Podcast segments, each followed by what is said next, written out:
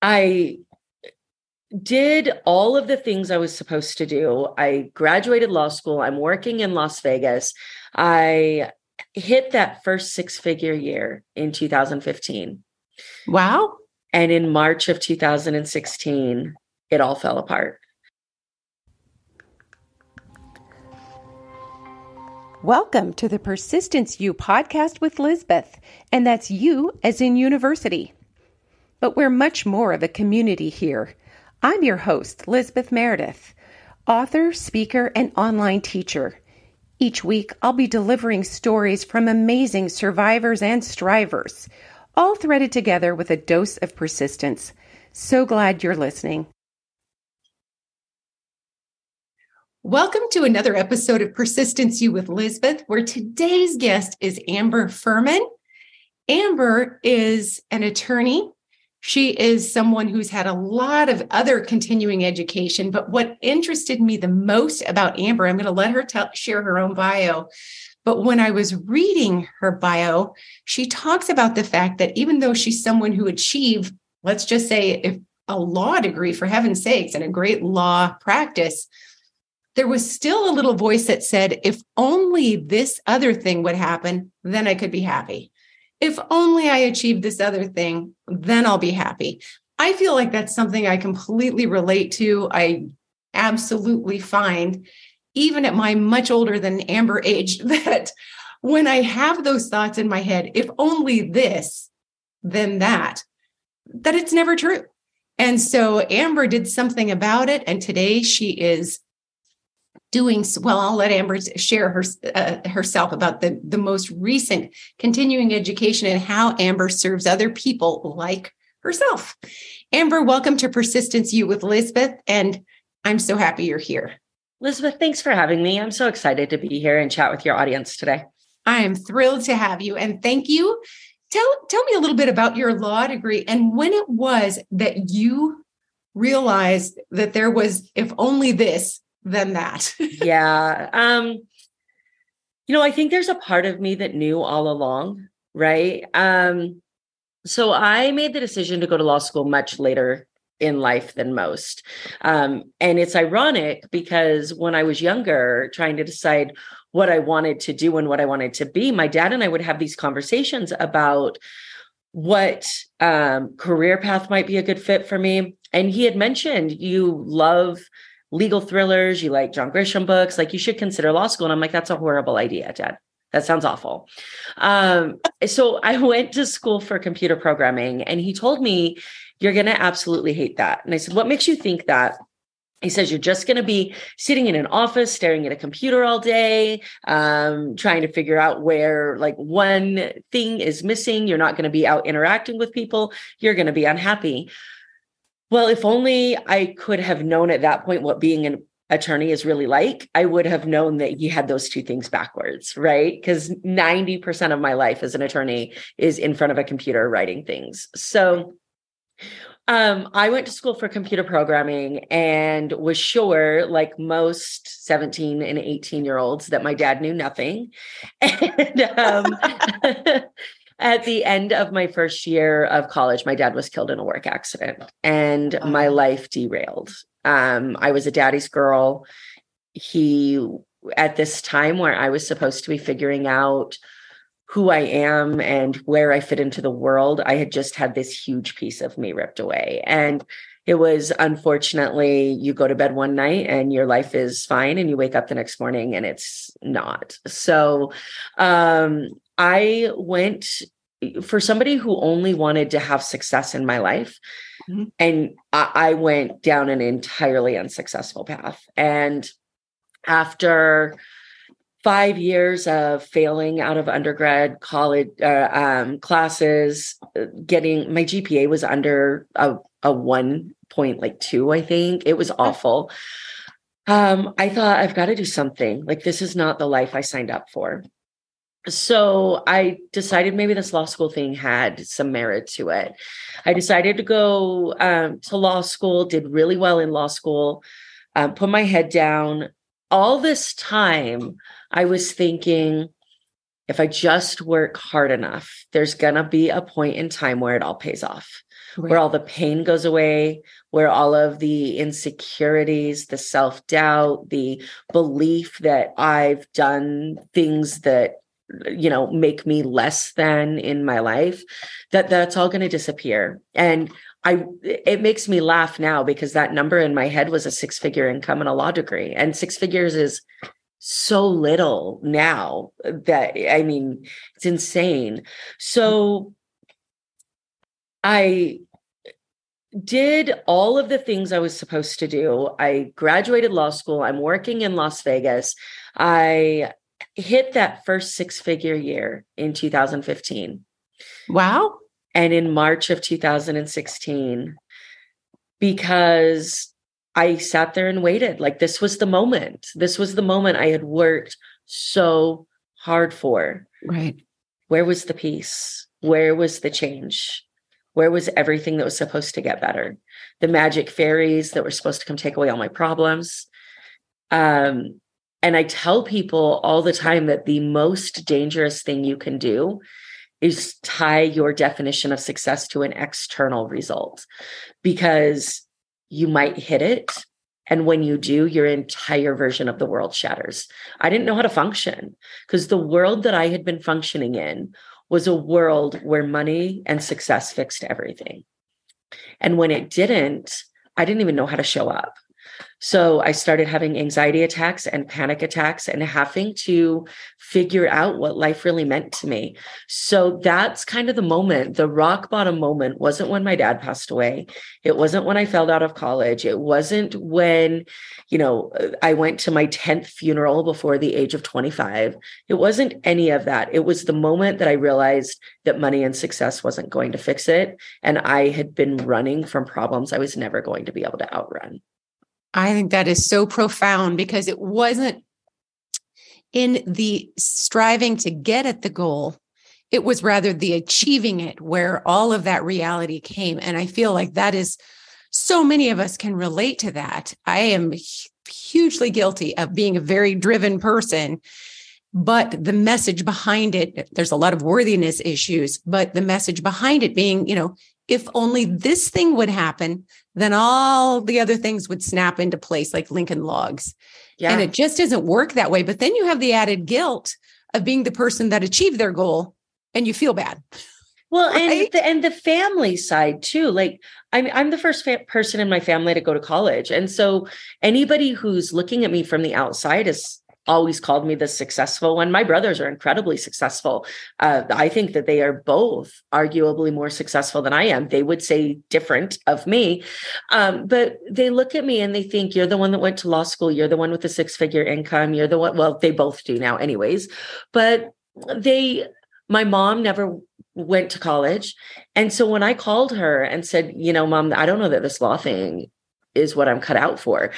In in law school back up just a little bit in law school they did a um, presentation for us about all the things that we could do with our law degree besides practice law. And i thought that they were talking with foreheads. Like why would anybody go through all of this stuff and not practice law? I couldn't understand it. Right. Now i wish i would have listened more because I'm done. So when I'm talking to my mom and say, you know, I think I am going to open a business consulting company. This was two years before my business consulting company was a thing. I told her, I said, I think I'm going to step back from the law. I'm going to start business coaching. I'm going to start sales training. I'm going to start doing some of these things that have helped me feel whole again. Mm-hmm. And um, she looked at me like, why would you throw your life away? And I thought, I'm not, I'm taking control of it for probably the first time. Wow. Wow. A, a brave decision, especially after your dad. You know, it's, I wonder if some of going to law school, how much of it had to do with, I don't know. All of it. Yes. Okay. all of it. All of it had to do with him in one way or another. Mm-hmm. It was mm-hmm. either trying to hold on to whatever piece I had of him left, which was the idea that he wanted me to be an attorney right. or trying to run from the pain of losing him. It all, like his loss up until probably three years ago, I would say that his memory in one shape, way, shape, or form impacted every decision that I made. Wow. Every single one. Up until even up until the way that i branded myself as a coach because my dad was a contractor. He owned his own business as um, a contractor. He built houses. I remembered him sitting at cad drawings um, and creating those in our house. And so when i opened my company success development solutions and thought what do i want to call myself? Because i'm not calling myself a coach. It's overrated. Um, i ended up calling myself a success architect. And that was a nod to him oh. in like building and architecting this house. Like we do the same thing with our lives right? You can't build the life the career the profession the relationship whatever it is you can't build it if you don't have a plan if you don't have a blueprint if you don't have a path of how you're going to get there, you end up with random things put together that you expected would create a result and they don't. So, mm-hmm. everything from the way that I run my companies now, he has had an incredible influence on. It's amazing. And I think for listeners, when we look back to the decisions we make on very important life choices you know so often we don't stop to think about why are we really making that decision we make Never. it and we forget about our history you know our family history and the history around us and we move forward only when we're older typically much older than i would expect you know eh, you know you found at a young age you're like wait a minute this is not really filling the void so, I mean, it's a great reminder that we need to look at why we've chosen the things we've done. Are we doing it out of reflex for something we'd not even thought of? And what yeah. do we want to do about that? Because life is short. Life yeah. is very short. So how really wonderful. Is. Then you got some extra training. I was reading about the other thing. So yeah, please tell us about your journey. Yeah. So um 2016 came and I hit my rock bottom and I had to figure out what um, life looked like to me. And I needed something that did not remind me of anything that I had ever done before. So, through a long series of events, I started um, obstacle course racing. And as I started obstacle course racing, I started to gain confidence that I didn't know existed.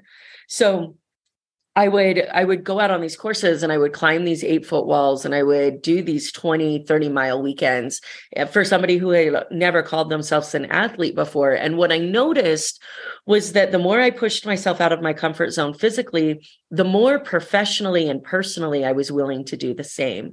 So towards the end of my year of obstacle course racing I decided that I was going to have the brave decision to leave the law and I t- I didn't know what I was going to do. I hadn't found any of the healing that I have done yet. I just wanted to hit the reset button. I wanted to figure out where my life went wrong. Um, and I'm so glad I didn't because if we restart our life with the same mindset that we created it with, we're going to create the same life again. It's just going to have a different title to it, but we're going to be chasing success the same way that we were before. We have to do the inner work of what we thought we were running from when we wanted that success if we want to create something different. So I met somebody who told me that I should open my own business. And I said, that sounds, again, horrible. Um, I opened my law firm in 2017, um, and I had no idea how to run a business at all. So I started inserting myself into the business community. I figured that the best way to learn how to run a business was to surround myself with people who run businesses. Mm-hmm. And through that, I met the person who has become multiple roles to me a business partner, mentor, coach, um, friend. And um, she introduced me to neuro linguistics programming or NLP. And I went to these NLP seminars with her or through her for the purposes of learning how to communicate better and have better sales and run my business to learn how to do these things that were going to um, propel me to what I thought was the next level of success. And I did all of those things. And then some. And it was when I started realizing that I was having conversations with my mom for the first time in years. I was having deeper relationships with my friends. I was showing up differently in personal and professional relationships. I didn't know why my life was changing. I just knew it was changing. Um, all I knew is I went to a sales seminar, and now all of a sudden, my mom doesn't make me want to throw up when I talk to her because she's saying all the things that I haven't wanted to listen to in my entire right. life. So as time went on and people kept reaching out to me saying like i don't know what you're doing but you're doing something and i want to know what it is I decided that this was too much to keep to myself. And that's when the coaching company started, Success Development Solutions. That's when I decided I was going to become a trainer of NLP and pass on that knowledge.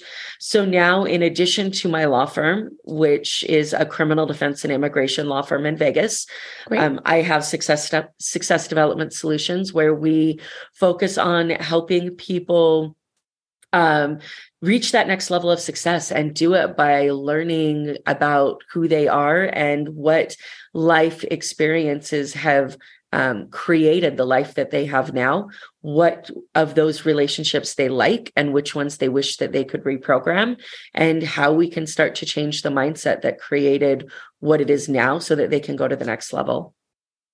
Fantastic. Is it fulfilling? I love it. Good. I absolutely love it.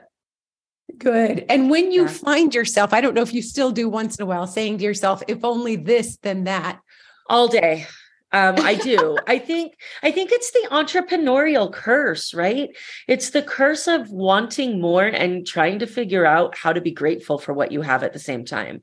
Um, avoiding that complacency. And it's a fine line between complacency and gratitude right? That that constant search for more.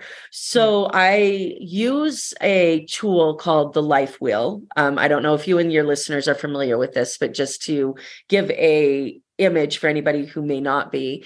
It is um, it looks almost like a trivial pursuit piece. It's a circle. It's split into eight or nine sections and each section corresponds to an area of your life. You rank where you feel like you're satisfied in that area of your life from 0 to 10 and you kind of see the areas that maybe could use some attention so I do that every quarter. I do that every 90 days when I do my goal setting and things to that effect. And anything that goes on my goal sheet, in addition to the goal itself and the steps of how I'm going to accomplish it, I ask myself what the purpose of wanting it is. Because once I know what the purpose of wanting it is, I can know whether it's a true, authentic reason or whether it is chasing something that's not going to have the impact I think it's going to have. Okay. I like that. So you're constantly refreshing your why behind it. Mm-hmm. What is the motivator? Not just blindly going toward a goal that one time you set and you don't know why.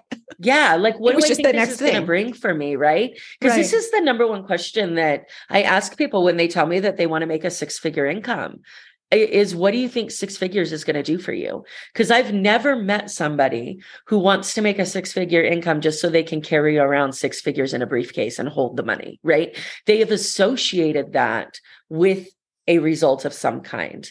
So, what is it that you think that money is going to bring to you? And what are the other ways that you may be able to accomplish it that also go in line with you know your number one core values i got I, have never been uber family oriented. I never wanted children. I was always very career driven.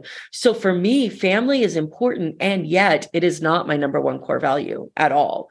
Um, i love my family. I'm not going to create one of my own. For somebody who is saying that they want this high level executive position doesn't it's not impossible. It's it's extremely possible to balance both what's the purpose of you wanting that though? And is it really worth taking away from the things that you've said are incredibly important to you? Are there because that ceo level position that that income that prestige that speaking engagement whatever it is it's not going to create the self-worth that you think it will so if it is a self worth based, a perception based, if it's something that you think other people are going to see you differently as a result of, those are all the wrong reasons. And those are most of the reasons people chase things. I like it. I think that's fantastic. Being very intentional, very clear, so that you can be then very, very committed. Yes. The steps between here, where you're at and where you want to be. And know it can change, right? Like what I tell you I want today, I very well could wake up in two months, three months and say, I that just wasn't as important to me. Mm-hmm. Right. One of my absolute favorite concepts is this idea of redefining failure. We talk so often about wanting something and putting our mind to it and putting our head down until we accomplish it. But what happens between wanting it and accomplishing it when we realize that we wanted the result, but we didn't want the work, we didn't want the mm-hmm. process? And if we say, I actually don't want to work hard enough to accomplish this goal. So I must not want it as bad as I thought I did. When did that become failure? Because that sounds pretty dang successful to me to be able to say, I didn't really want this as bad as I thought I did. And I'm going to reevaluate and I'm going to go back and I'm going to figure out what I'm willing to work for. I like it. Permission to recalibrate and yeah. not then shame ourselves with, I said this was important and I invested in this course or this thing and now I'm not doing it. That is very smart because this does evolve. Our whole life journey evolves. And so, yeah, really, maybe the gold is in that process of getting to where we think we want to be and being aware, you know, the entire time of what we're gaining in the in that process. Yeah. Amber, where can people learn more about your practice? Tell us again the name and how could they connect with you if they want to work with you? Yeah, absolutely. So the company is called Success Development Solutions. And probably the best way to interact with me is to go to successdevelopmentsolutions.com. All of my stuff is there. Um, you can access my podcast there. You can get the free life wheel resource that um, you can start to use as a planner for your intentionality practice. Um, you can reach out to me, message me there. So the, the best way to really get in the ecosystem if you want more of what we're talking about about is successdevelopmentsolutions.com. Perfect. I think I adore what you're doing. And I just feel like you've hit on something that is just so very human. And that is our ability to think, even in this time financially, worldwide, you know, if only we could get through this tough financial period, things are going to be perfect. And it's it's a danger to not pay attention to our thoughts and to the process and it's so disappointing. And I could just say myself, when there have been times where I've achieved improbable goals only to feel more awful than ever. So I love what you're doing and giving voice to that um, very human condition. Thank you so much for being here today. Thank you so much for having me. This was a blast. I enjoyed um, talking with you. I hope you've enjoyed this week's show. Thank you for listening. If you have enjoyed it, feel free to leave a review. And if you've really, really enjoyed it, go ahead and subscribe. And I'll see you next week. Proud member of the Podnuga Network.